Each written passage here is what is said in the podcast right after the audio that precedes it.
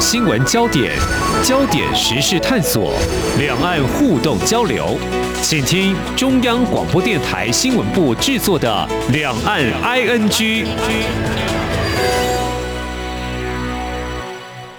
大家好，我是宛如。今天是七月二十九号，星期四。从上个星期五东京奥运克服万难开幕之后啊，到现在那样将近一个礼拜，中华代表队几乎每一天都有好消息传回台湾。我想对台湾的民众来说呢，这一个礼拜是过得非常的开心的。那当然，我觉得开心之外还有很多的感动。嗯，不管是有拿牌没拿牌，还是我们也看到一些台湾的运动老将们为台湾再度出征的这种精神。其实看到这些运动选手，也让我我自己想到说，我们人生这个几十年哦，每天都会遇到开心的事情，当然也有挫折难过的事情。那这些运动选手，他们站在世界的舞台上，他们怎么去迎战这一项困难，突破自己，超越巅峰啊！真的。都给我上了很多的课，我想听众朋友应该也有一些这个自己的感触。那到目前为止，我们只能说到目前，因为这个得奖牌数一直在滚动啊。到目前为止，中华队已经拿下了一面金牌、两面银牌、三面铜牌，那已经是突破了过去历史的新高纪录了。所以我们有一种说法是说，今年的东京奥运中华队呢是史上最强的队伍。那我们今天要就要跟听众朋友来谈的是，这些最强的队伍，它的背后有许多我们可能不太知道的一些面相，他们穿金戴银的幕后功臣，除了自己选手还有教练，我们平常比较多看到的之外呢，还有在国家训练中心运动科学小组，这个小组是做什么的？他们怎么样透过科学来协助选手，甚至从心理层面稳定选手在上场所面临到的高度的冲击跟压力呢？很多有意思的场边花絮。我们今天要访问的是国家训练中心运动科学小组总召集人，同时也是国立台湾师范大学运动竞技学系研究讲座教授向子元老师。老师您好，主持人好，各位听众大家好。好，老师，我先请教您哦，因为我们一般人哦是在欣赏这些中华健儿这些团队的这个好成绩，是心里会开心也有感动。但是我想，在国家训练中心长期跟这些运动选手的接触，我想看到他们夺牌，你们的心情应该跟我们又不太一样哦。对我们当然也是为他们感到非常的高兴。另外一个部分的心情就是我们。与有荣焉啊，因为其实，在整个参与的过过程之中，我们也可以很清楚的了解这些选手跟教练，他们其实牺牲多，牺牲掉非常多他们个人的时间，还有他们很多个人的一些呃平常的一些生活的一些内容，那全心在准备这个奥运。那当然，我们在国训中心也有一个运动科学处，有很多同仁也是全心投入。嗯，那这些人他们花了那么多时间，那最后就是希望能够看到这样子的成绩出来。所以这个成绩出来之后，大家其实不是只有替他们高兴而已，我们也是非常的感觉到非常荣誉，能够参与到这里面的运作。刚刚老师说到，大家都牺牲了很多，因为全新的投入嘛。怎么样的全新投入啊？我们看到这些选手跟教练，他们基本上就在中心。这几年都在中心过日子，像过年期间，大家都回去吃团圆饭。他们有的甚至于除夕吃完饭之后，第二天就回来了。然后很多教练是呃抛家弃子的待在中心里面。那这些花了那么多时间，其实就是为了要替替这些选手能能够把他们的呃身体的状况调到最好，然后能够去替国家去。出战这次的这么重要的一个一个正正式的比赛所以其实有非常多这样，几乎每位选手跟每位教练大概都是过这样子的生活，尤其在奥运的比赛的前一年。那今年刚好奥运又延后了一年，所以他们又把这个状况又再延后一年，又拉长了一年的紧绷状态。哇，对，天哪！好，我觉得今天稍微聊一点，我就觉得很感动，因为大家就是为了这一刻。就是这样子，那个付出是我们一般人可能会想说，有时候去看个电影啊，逛逛街啊，休息一下啊，没有选手不行。对，对，其实不是只有这些休闲活动不行，连他们的饮食都非常注意，因为呃，选手吃东西，他们甚至于他们的呃，要是身体有一些小状况，呃，感冒啦、生病啦，他们吃的这些药都要特别小心，因为会有一些禁药的成分。哦，对，要所以他们都必须跟我们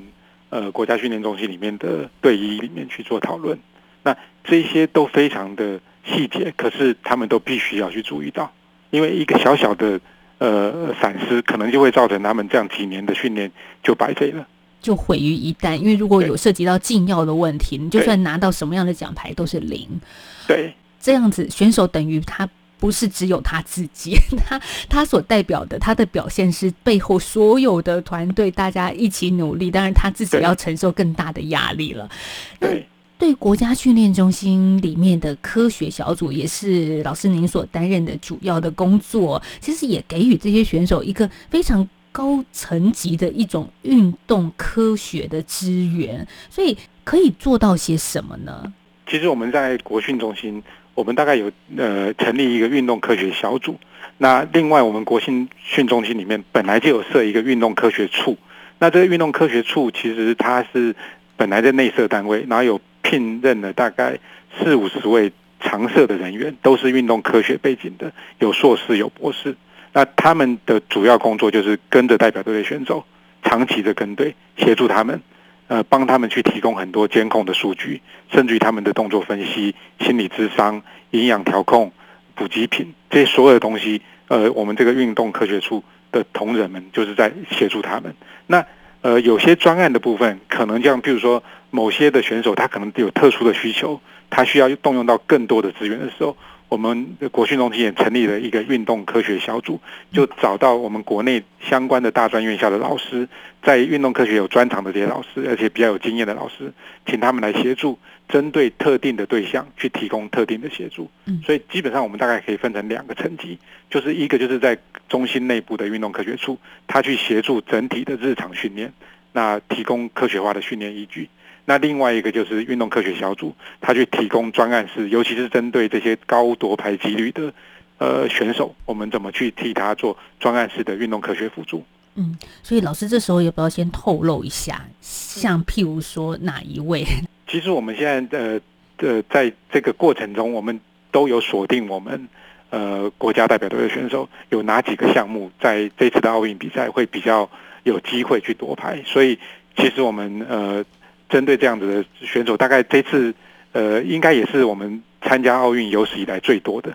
那所以也有很多的媒体在报道说，这次是我们参加奥运最强的团队，对，大概也会是我们参加奥运呃成绩会最好的一次。那嗯其实我们大概针对这呃大概有三四十位选手，哇都是有夺牌的选都有。希望，都有这些实力，所以对国家训练中心都有特别针对这几位去做协助。那对如果我们讲一下好了，这个奥运当中的举重，我们其实郭信存在去之前，大家就相当的看好。我想国训中心特别应该也是已经有针对，特别是举重的项目，也是我们可以发挥的部分，做了一些协助嘛。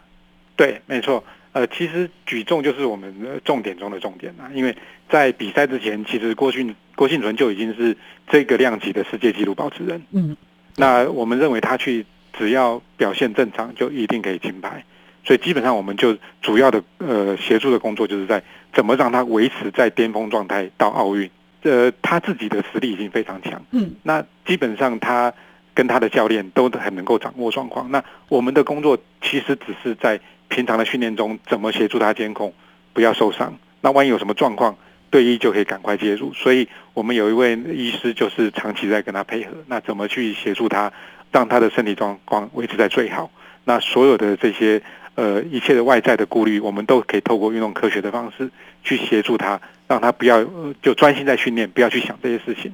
那其实他只要维持正常的表现，就可以拿到奥运金牌了。所以我们想象一下那个画面，可能郭敬存他在训练自我训练的时候，但前头除了教练一定要有所陪伴之外，他还有一些人，我们可能不知道的人也在旁边做协助跟监控。对对，像譬如说他的哦训练量，哦，就譬如说他这个训练的这个负荷会不会太多？那我们也可以透过一些血液生化的指标去了解他体内的那些生化指标，看看是不是有疲劳的现象。那或像有过度疲劳，就不能再做过度的训练了，就要去做一些调整。那或者他的动作的技术有没有去走掉？跑掉了，就说那个技术的水准。所以我们有一些监控装置可以去看看他的技术表现是不是维持稳定。所以这些就是呃平常就会在做了。那那这些数据呢，只要没有什么异常状况，那教练就会照他的课表继续去训练。那只要异常的状况出现，就会跟教练和选手讨论是不是有什么现象，那必须要去注意的。对，所以这些其实都都是在训练中心每天都在做的事情。所以这个东西叫做什么呢？即时技术回馈系统吗？是以动作技术来说，就是说属于即时回馈系统，就是他做完的时候，他立刻就可以看到他刚刚做的那个动作是不是正确的，那有没有在那个范围之内？那至于其他的部分，譬如说生理生化的指标啦、疲劳监控啦那些，呃，他就必须要透过另外的采样去收集数据，这样是在比较属于生理的部分侵入式的采样，就是呃训练前或训练后再做。那训练中在做的大部分都是这种即时回馈系统，针对他的技术表现。比较像是影像的分析对这一块，对还有一些像杠铃的轨迹是追踪啊，因为我们自己人的眼睛来判断，毕竟还是会有误差，但是透过机器的协助，更可以回馈跟协助教练对选手动作的一个修正。对，就是更精准的看出他那个轨迹，因为嗯，呃教练可以看整体的动作表现，嗯，可是很多很精准的数据必须透过仪器，那也才能记录下来。那所以这个部分，呃，又不希望去干扰到选手的训练，又不希望在训练的过程中，我们在他身上放很多东西，或者在场边架很多东西，让他感觉到呃受到影响。所以很多这种呃技术分析的回馈系统，我们都希望在场边，在不影响教练跟选手的运作之下，去默默的记录，然后提供数据，这样。哎，这真的是一件科技始终来自于人性这一句话，因为对于运动，我们过去。可能比较多，大家做的是一种休闲性的运动，不是竞赛型的话，哈，我们可能会觉得说，啊，我就自己可能去呃操场跑步啊，然后或者自己去做一些我可以的重训。可是我我没有，我并不知道我自己到底还能承受多少，我只能透过我自己。觉得我可以怎么做，但是对对选手来说，这绝对不能用“觉得”两个字就可以涵盖一切的。所以我觉得今天蛮有趣的。我们在访问到的是台湾师范大学的向子元教授，也希望透过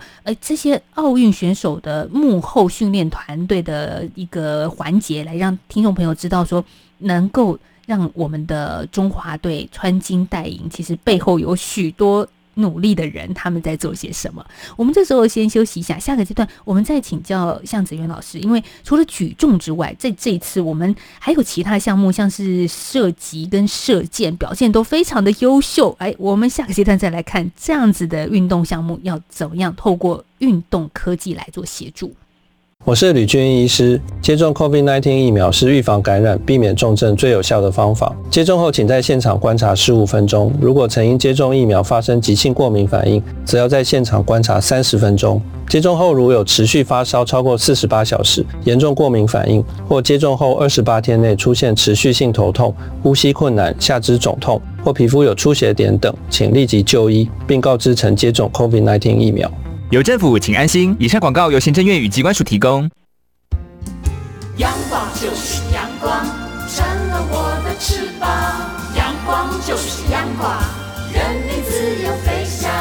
阳光就是阳光，世界在我肩膀。阳光是你，是我生命的翅膀。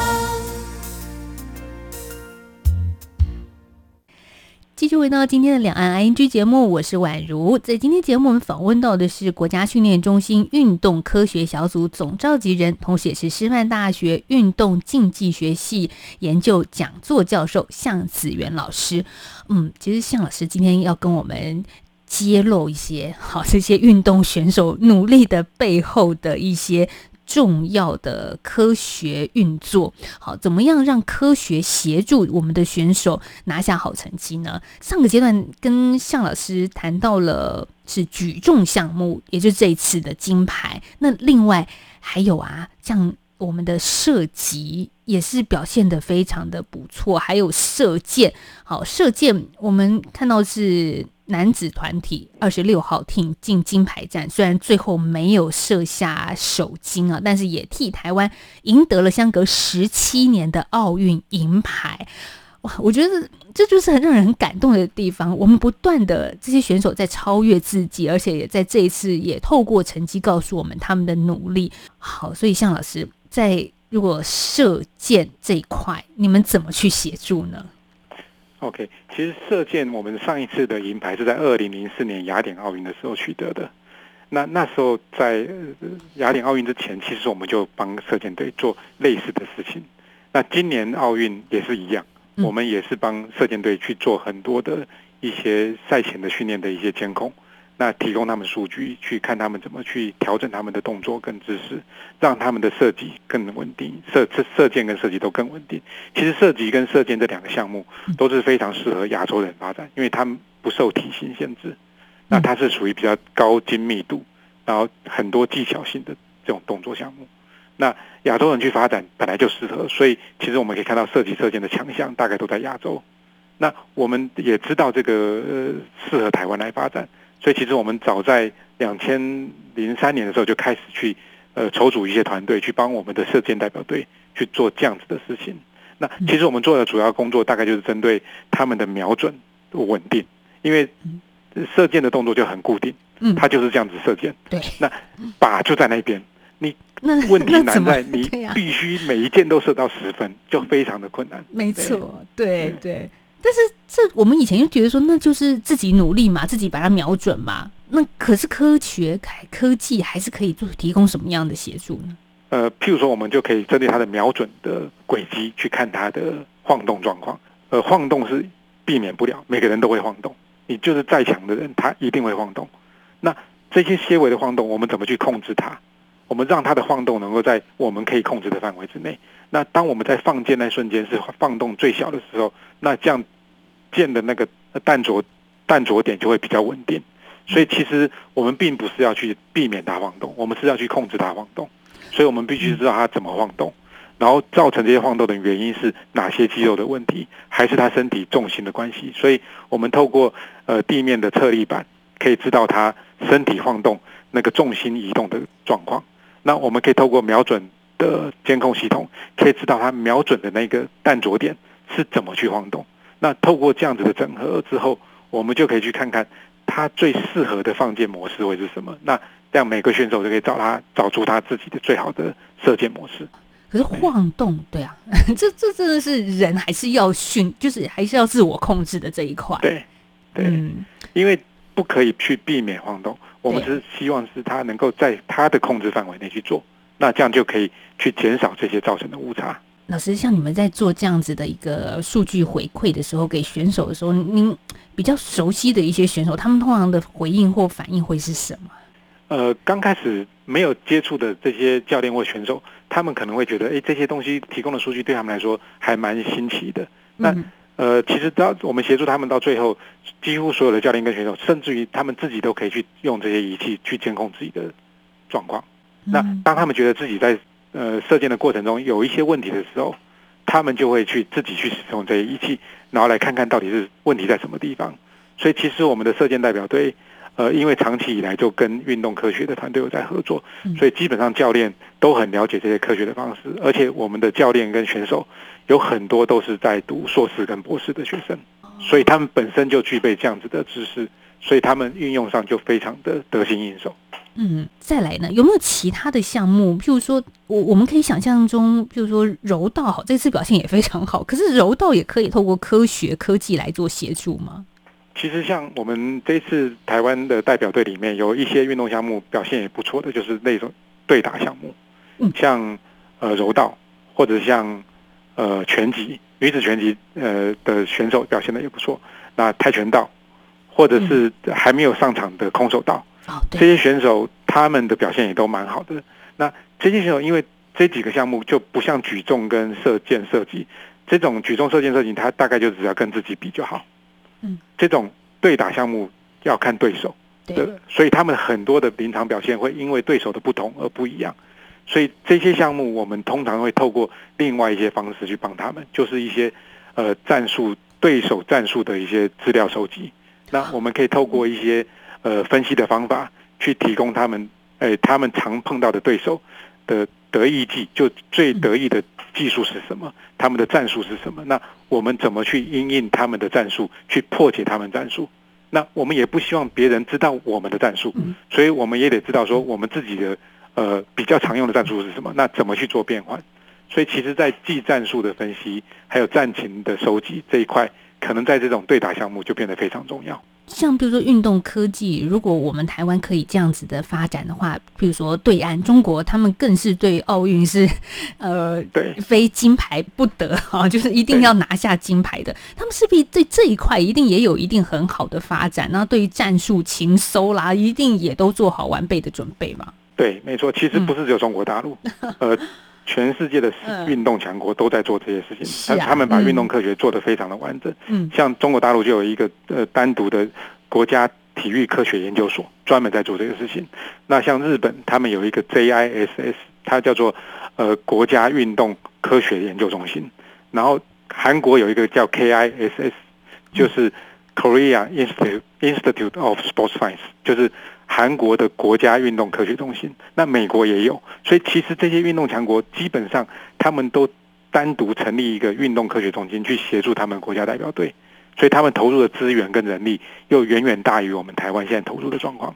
嗯那如果最后大家都这么的强调运动科技科学的话，那怎么比呢？就是就是我们这些敌对国家都很强啊，现在的奥运竞技场比的不仅是竞技实力，嗯。其实比的还是各国的科技实力。哦所以也奥运的舞台不是只有选手在展示他们的、嗯。呃体能，展示他们的技巧，也是各国在展示他们的科学实力的地方。台湾我们自己在这一块的发展，老师您觉得呢？就是我们是已经到了一个，因为您刚刚也说，其实二零零三年，其实我们也就早就其实早就已经有这样子的一个训练跟协助在选手的比赛上面了。那现在已经二零二一年了，我们这一块还可以怎么样再发展下去呢？